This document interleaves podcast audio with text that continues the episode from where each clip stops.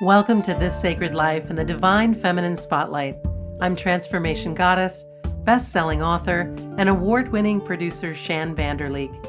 Listen in for wisdom teachings and transparent conversations with soulful women about walking in beauty, reclaiming your feminine sovereignty, and celebrating the mystery and wonder of your sacred life. Welcome back to This Sacred Life. I'm Shann Vander Leek, and I'm so glad that you're choosing to be here with me again for this podcast. Today, I'm going to talk about the healing that happens when women circle up and the magic that comes along with that. I think it's been about seven or eight years now since I first had my experience, my conscious journey around the sacred wheel of the 13 grandmothers. And the experience was just life changing, rocked my world. I moved through this initiation with a group of women, some that I knew, some that were brand new to me, over a two year period of time. And the work was deep and sometimes messy and often hilarious and so incredibly healing as I record this today on International Women's Day, and as I think about my conversation late last month with Lauren Elizabeth Walsh, I'm just called to continue to share more about circling up and more about why women need to come together. When I think about the women that I was initiated with the first time through this powerful healing and, and clearing, I think about the reverence and the respect that I have for each of them and how much I learned from each of them. We laughed and cried and freaked out and even felt like we were going crazy at times. And together we lost our way and found ourselves again and witnessed the joy and sadness of being human for each other and for ourselves. And I think about our initiation ceremony and how we spiraled back to the beginning of the wheel and circled inward and consciously came back home to ourselves. When women come together and share from the heart, we can heal ourselves and heal the world. We can let down our masks. We learn that we have permission to relax and to who we are in the moment. We can be vulnerable and strong. We don't have to be one or the other. That we can choose to participate or choose to pass and say no. That we have a choice.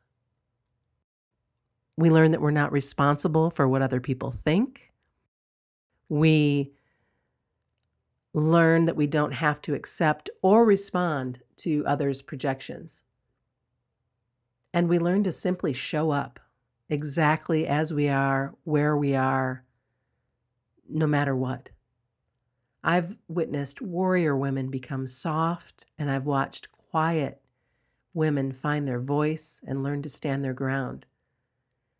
Over the years, practicing resonance and grounding techniques, we became stronger in our bodies the women I've worked with and partnered with and shared with, we've faced our shadows and, and still are, of course, working with them. We stepped into the responsibility of healing our lineage, and in doing so, healed seven generations of women who came before us and the next seven generations to come. This is powerful, profound healing work. And if you have been thinking about circling up, whether it's to work through the sacred wheel or the 13 grandmothers, or whether it's just to come together with a group of women and get real, I highly recommend that you follow through with it. I think about the the journey that I was on and communing with the grandmothers and how the grandmothers gave us and gave me countless gifts and heavy blows to my ego. I remember walking through the forest on sacred ground, contemplating what I most needed to heal, which takes me back to one of our first healing weekends where we worked as a team preparing food, sharing stories, drumming, singing, and received powerful healing in a sweat lodge that we actually built together. We went and felled the trees and built this incredible lodge. I remember thinking how wild it was to sit in this structure after building it together. Anyway, throughout that process, there were so many gifts that came forward, so much healing that happened for each and every one of us. I remember at the culmination of this particular gathering, we were asked to identify what we were ready to let go of to make space for the women we would become. And what came up for me is letting go of my inner tyrant's hold on me, along with the insecurity that often would come up with the question Who am I to be, say, or do whatever it is that I wanted to do? And I remember wanting to let go of trying to remain small to make other people more comfortable because I have the really big energy, like fills you know the entire room and then the house and then the neighborhood, right? And so often that would freak people out. And I think in that freaking of other people out, it just became easier to kind of curl up and be a little bit quieter version of myself. That's not the case anymore, but I know it is for many women, many women that uh, that I work with and partner with and play with. We still go back to that place of trying to be mm, something other than who we really are to make other people feel good, to make other people feel better in our presence. I suspect that might resonate with you. After figuring out what I wanted to let go, I wanted to fill the space by opening myself up to receive more grace and compassion and self love. Again, looking back, I can see that I've really continued to do this work. That compassion and self love and self care have really been at the top of my list for years now. I've grown as a woman. I feel I've crossed the threshold into adulthood finally. uh, I'm really clear about what I'm responsible for. I've learned to ask for help, to trust the process. And trust and surrender is still a personal mantra of mine. It's written on a sticky note right now on my computer. Trust and surrender. This is highly recommended for control freaks, perfectionists, and high maintenance personalities. Eh, can you identify? One of the most powerful takeaways uh, over any period of time doing this kind of work is the value of circling up with a community of women, no matter what work you're doing.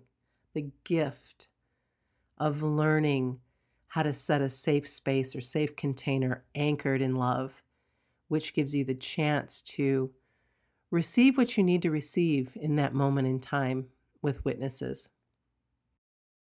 I will forever be grateful to come away with a rich tapestry of friendship and storytelling and healing, prayer, creativity, and my teacher's ruthless compassion. and look forward to spending time with her again this summer as as I get to participate and support another woman who is finishing up this very same work and be her stands behind sister through the process. That's going to be fun. A little bit about my teacher. I couldn't have found a better teacher than the the woman who I started doing this work with many moons ago. Lorraine is powerful and brilliant and flexible and funny and creative and she fills the room with this incredible, boundless, mothering energy, endless wisdom, and a deep, deep well of acceptance. She is so patient and has taught me so much about community. Here's what you can expect if you say yes to stepping into a community circle. You will experience women you connect with immediately. You will meet women who push your buttons and test you. You will meet women who remind you of people you've known before. You will see yourself in the mirror of the group's stories, which is incredibly profound. You will identify and meet your shadow and learn to shine your light in those dark and scary, sticky, shame filled places. You will have a better understanding of why people behave the way they do. There's just so many nuggets of wisdom, so many gifts encircling up. More than anything, every woman brings value and teachings to her community. Every transformation goddess who says yes to dancing around the wheel is absolutely in for one hell of a ride. Healing happens when women circle up. And if you have been feeling like it's time to bring more sisterhood in your life, then do a little bit of research and step into Circle.